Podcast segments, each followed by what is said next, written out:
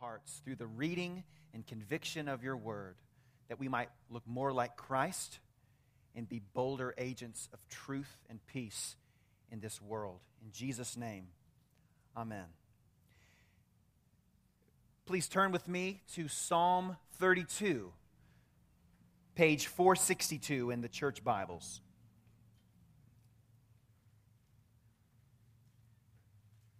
Psalm 32,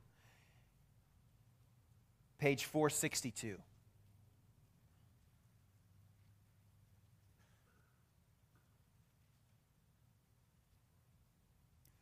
Let's give our attention to the reading of God's Word. Blessed is the one whose transgression is forgiven, whose sin is covered. Blessed is the man against whom the Lord counts no iniquity, and in whose spirit there is no deceit. For when I kept silent, my bones wasted away through my groaning all day long. For day and night your hand was heavy upon me. My strength was dried up as by the heat of summer. I acknowledged my sin to you, and I did not cover my iniquity. I said, I will confess my transgressions to the Lord, and you forgave the iniquity of my sin. Therefore, let everyone who is godly offer prayer to you at a time when you may be found. Surely in the rush of great waters they shall not reach him. You are a hiding place for me. You preserve me from trouble. You surround me with shouts of deliverance. I will instruct you and teach you in the way you should go. I will counsel you with my eye upon you. Be not like a horse or a mule without understanding, which must be curbed with bit and bridle, or it will not stay near you. Many are the sorrows of the wicked but steadfast love surrounds the one who trusts in the Lord. Be glad in the Lord and rejoice, O righteous, and shout for joy, all you upright in heart. One of my favorite questions to ask when meeting someone new is What makes you happy? Now, that is a very simple question, I admit but it's also a loaded question. Because what we love defines who we are. So, what makes you happy? If you say, playing sports, you're an athlete. If you say, spending time with my kids, you're a family man.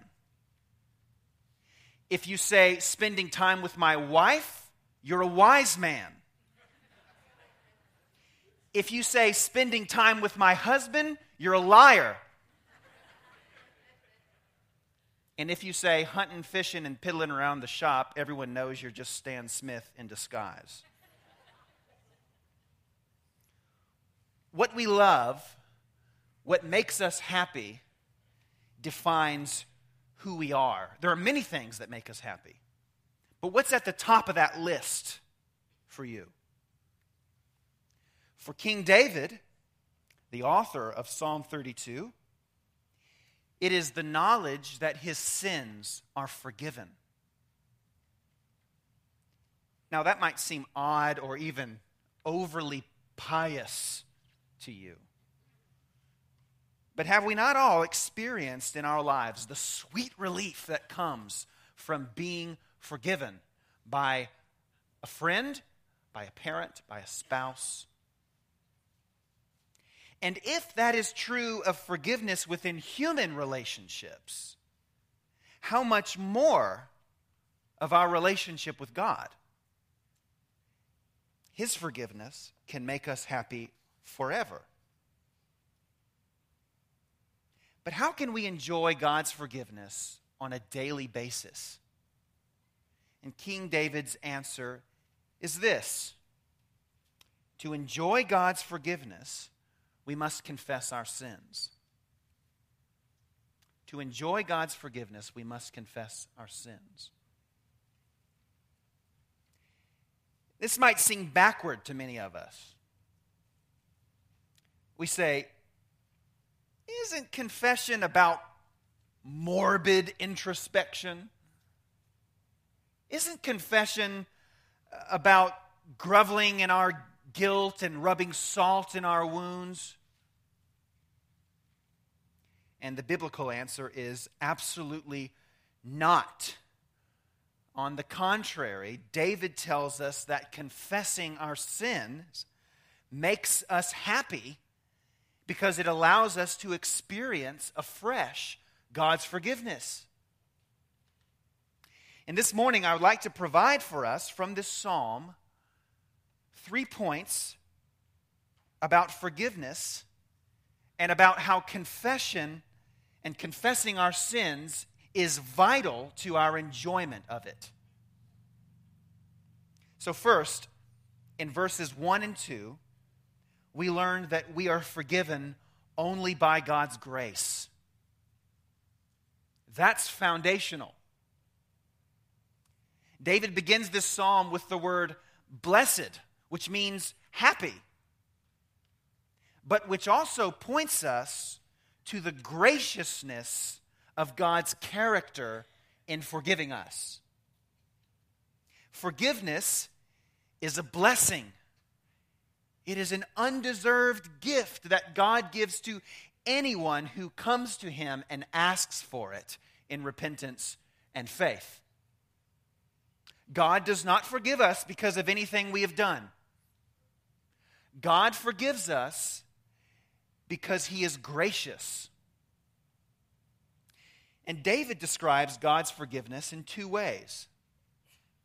First, we see in verse 1 that God forgives us by removing our sins. Blessed is the one whose transgression is forgiven, whose sin is covered. Now, David uses two words to describe our faults, doesn't he? One word is sin, which is a failure to live up to God's moral standard. And the other word is transgression, which is actually a military term that refers to a willful rebellion against authority. Perhaps you've read in the news this past week of the attempted coup in Turkey. Not surprisingly, President Erdogan has condemned that rebellion as treason and has threatened to show his power to his people by sentencing those involved with the death penalty. But our God is gracious to his people. The apostle Paul tells us in Romans 8 1 that there is no condemnation for those who are in Christ Jesus. God forgives our transgression. How does he deal with our sin? He forgives it. He covers it. He puts our faults out of his sight and never brings them up again. There's a second way that God forgives us. David tells us in verse 2 that God forgives us also by not counting our sins against us. Blessed is the man against whom the Lord counts no iniquity. Now, the word counts or imputes is an accounting term that refers to getting what one deserves. Hmm? So it might be helpful to think of God for just a moment, not too long, as a moral accountant who keeps record of our sins and holds us accountable for all that we say and do and think. If at the end of our lives God were to give us what we deserve, we would be sentenced with an eternal penalty. But David understands, even under the old covenant, that when God forgives us, he wipes our records clean. He stamps our tickets with the words, paid in full.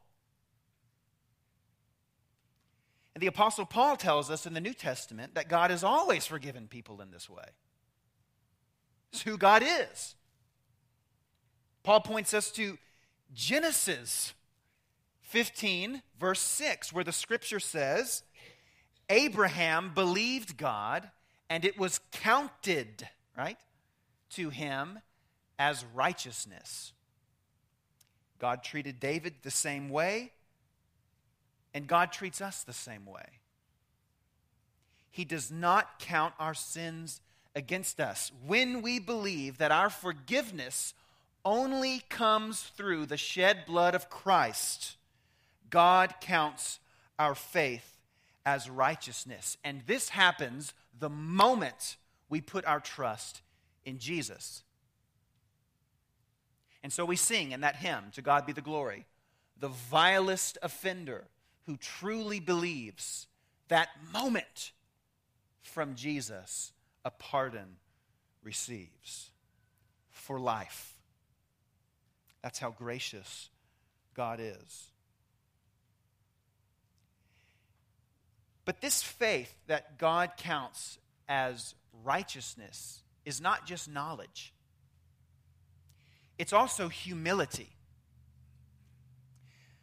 David goes on to tell us in verse 2 that the one who enjoys God's forgiveness is the one in whose spirit there is no deceit.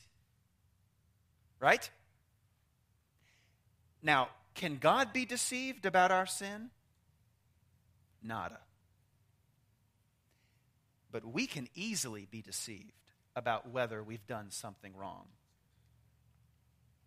1 John 1 8, the Apostle John tells us if we say we have no sin, we deceive ourselves, and the truth is not in us.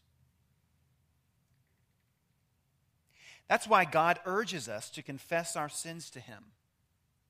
We might even call confession a gift because it gives us the opportunity to be honest about our sin and experience afresh God's grace and forgiveness.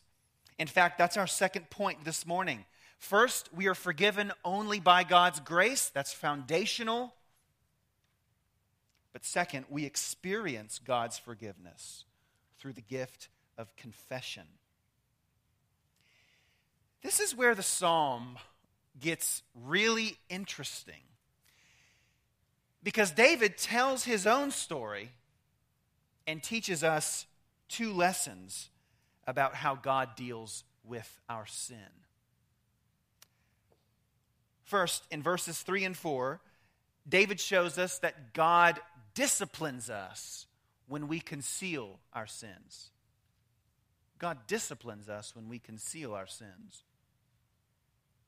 So David writes, verse 3 For when I kept silent, my bones wasted away through my groaning all day long.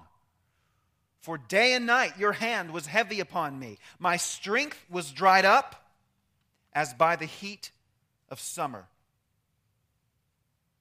God disciplined David when he refused to confess his sin. And the longer David kept silent, the more miserable he became. Many of us have experienced this sort of misery. I remember a time in seminary. Everybody's listening now. When I turned in a reading log that stated I had read an entire book when I had not. I had lied. And the harder I tried to ignore what I had done, the more miserable I became. I'm telling you, it's like I had just killed a man. I couldn't eat. I couldn't sleep. I couldn't move on. This lasted for several days until I finally emailed the professor and told him what I had done, and immediately relief came. Why do you think we are so reluctant to confess our sins? Let me give you four reasons. These will be very quick. First, we're in denial. We refuse to acknowledge that what we've done is wrong. Second, we're afraid. We fear the embarrassment, the shame, or the consequences of openly admitting our fault. Third, and I think most popularly in our circles, we presume on God's kindness. We tell ourselves that confession is unnecessary because God is merciful. And fourth, we're weak. We know that what we are doing is wrong, but we convince ourselves that we are unable to change. But our reluctance to confess our sin is not without consequence. David says that if we refuse to confess our sins, God's hand will be heavy upon us. When I was a teenager, I used to play the game Mercy with my father. It's the game where you interlock fingers with an opponent and try to bend one another's wrists back until they cry mercy. To this day, I have never beaten my father. He's like 70. He's listening. You're like 69, but he's 70 if you round up. Never beaten my father, and that is because my father has the hands of a silverback gorilla. His hands are perfect for back massages, but terrifying in any contest or duel. Now, if the hands of my earthly father are terrifying, how much more terrifying are the hands of our heavenly Father when he has set himself against us? You know, the prophet Isaiah tells us that the oceans can fit in his palm. Uh, David tells us in Psalm 8 that God set the stars in the sky with his fingertips and you want to play mercy with the craftsman of the universe? Our Heavenly Father is willing to discipline us when we conceal our sins. He will bend us and even break us in order to save us from our own self destruction. But He will always bring relief when we cry out, Mercy. That's exactly what David did. He shows us in verse 5 that God forgives us when we confess our sins. Look at what David writes I acknowledged my sin to you, and I did not cover my iniquity. I said, I will confess my sins, transgressions to the Lord, and you forgave the iniquity of my sin. God's discipline had its intended effect, and David humbly confessed his sins. Now, what does it mean to confess our sins?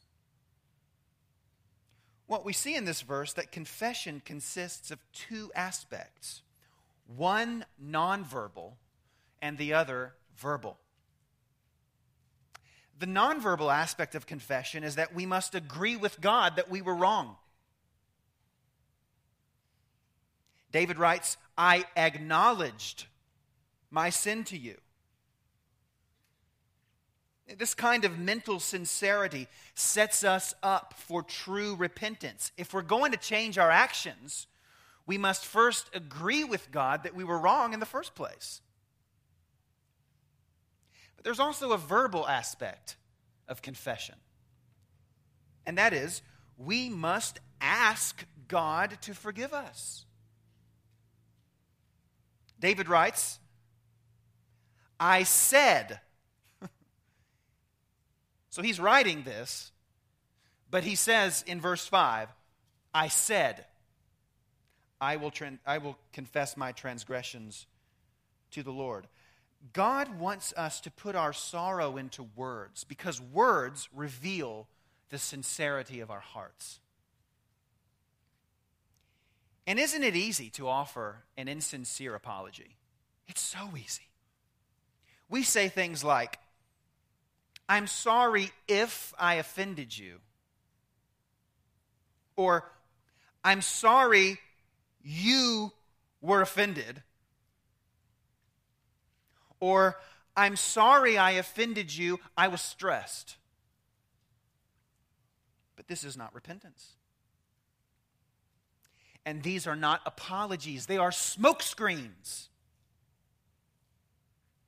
And while they might deceive others, they can never deceive God because God knows our hearts. So I think that wording is important when it comes to confessing our sins. When it comes to confessing our sins to God or to one another. The first words of any confession of sin should be, I'm sorry that I. Words reveal the temperature of our hearts, our intentions, our sincerity. This is why confession is a gift. It allows us not to be deceived.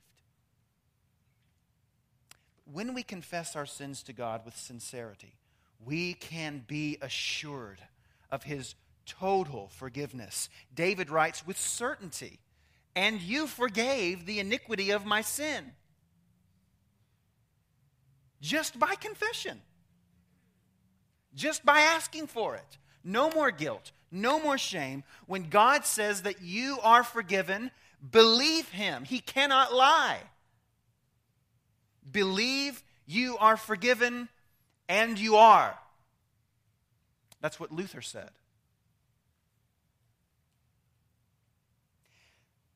So, confession is a gift that heightens our enjoyment of God's forgiveness. But it is also a key that unlocks all the benefits of being in covenant relationship with God. And David now describes some of these benefits for us. I want us to see now in verses 6 through 11, our third point, that we should confess our sins without delay because forgiveness brings us into the fullness of God's blessing. We should confess our sins without delay because forgiveness brings us into the fullness of God's blessing. Remember, God disciplines us when we conceal our sins, but He forgives us when we confess our sins, and He restores the fellowship and the benefits that were lost. David mentions three. First, in verses 6 and 7, we see that God gives us peace.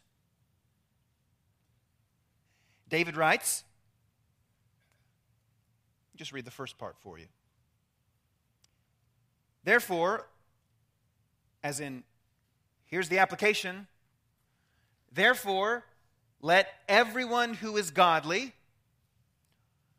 offer prayer to you at a time when you may be found. Now, do you notice how David is now addressing others? He's calling upon the whole congregation to confess their sins together as a part of their corporate worship.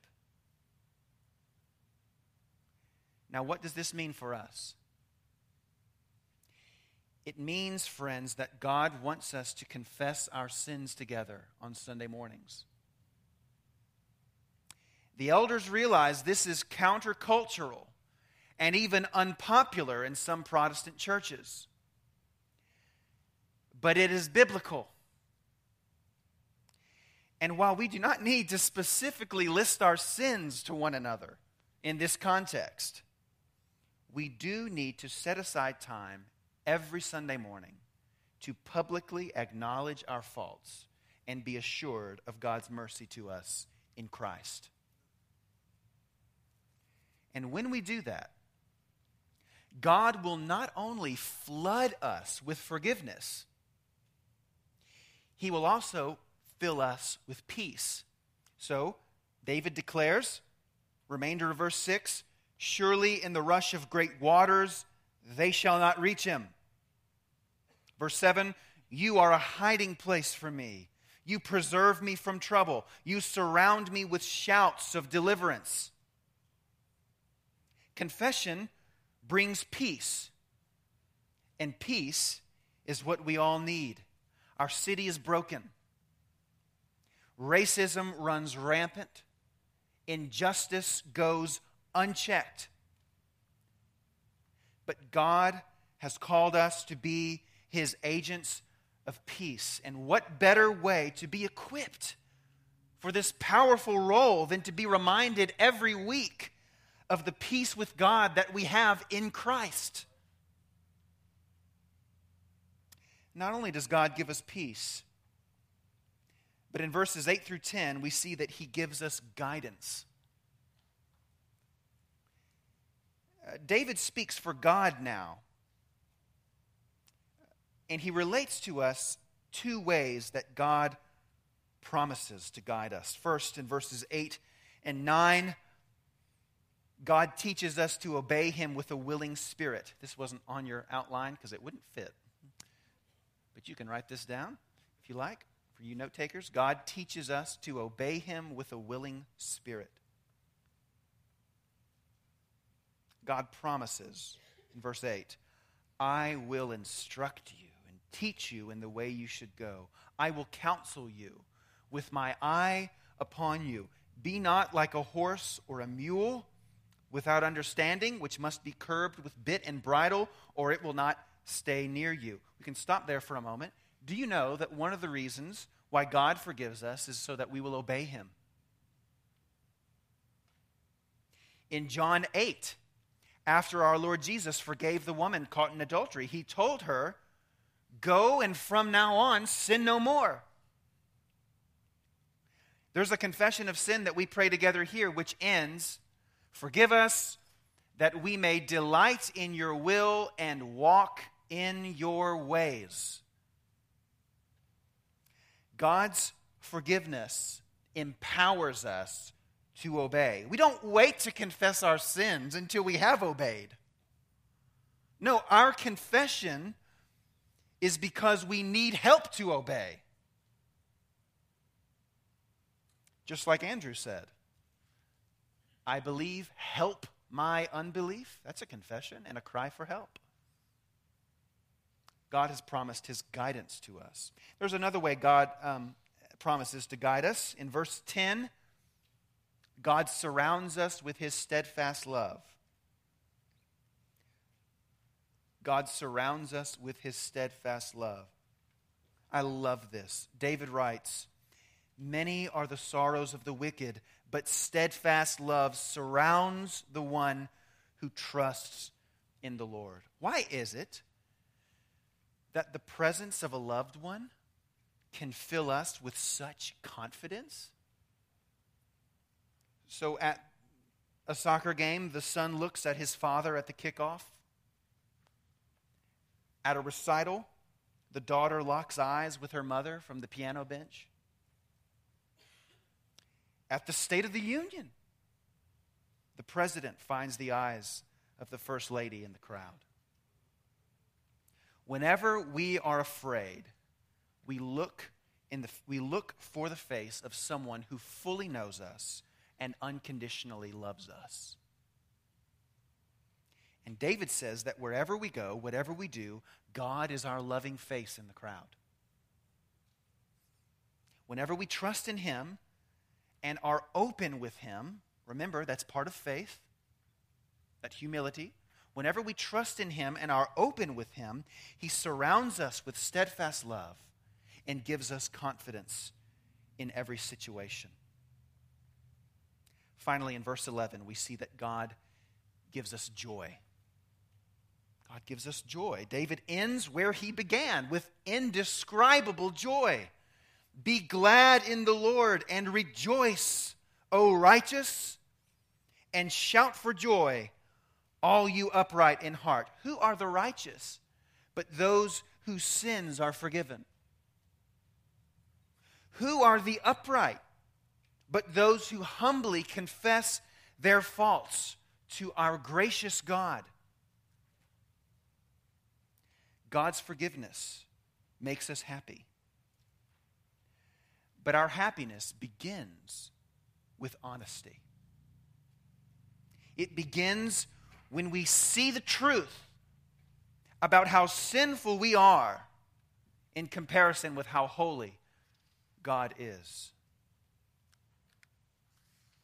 But my goodness, how freeing it is to see the cross with clear eyes, to gaze on our Savior crowned with thorns, bearing our guilt and our shame, and to exclaim with John the Baptist in unshakable joy Behold, the Lamb of God who takes away the sin of the world. My prayer is that you know that joy this morning. And that if you don't, you will make the good confession that Christ is enough, that his blood is sufficient to cover all your sins, no matter how evil. And if you are trusting in Christ, I pray that you will believe him when he says, Son, daughter, your sins are forgiven. Let's pray.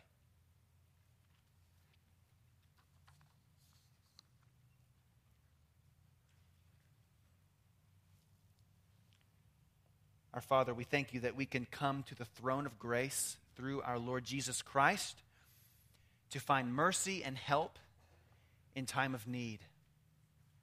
And oh, we are so needy. As Pastor Nick has said, we have sinned a thousand times over, even since last Sunday. We are in need of your grace. We do not presume on your kindness, but we do believe your promise that if we confess our sins, you are faithful and just to forgive us our sins and to cleanse us from all unrighteousness. Through Jesus Christ our Lord. Amen. Will you stand as we sing?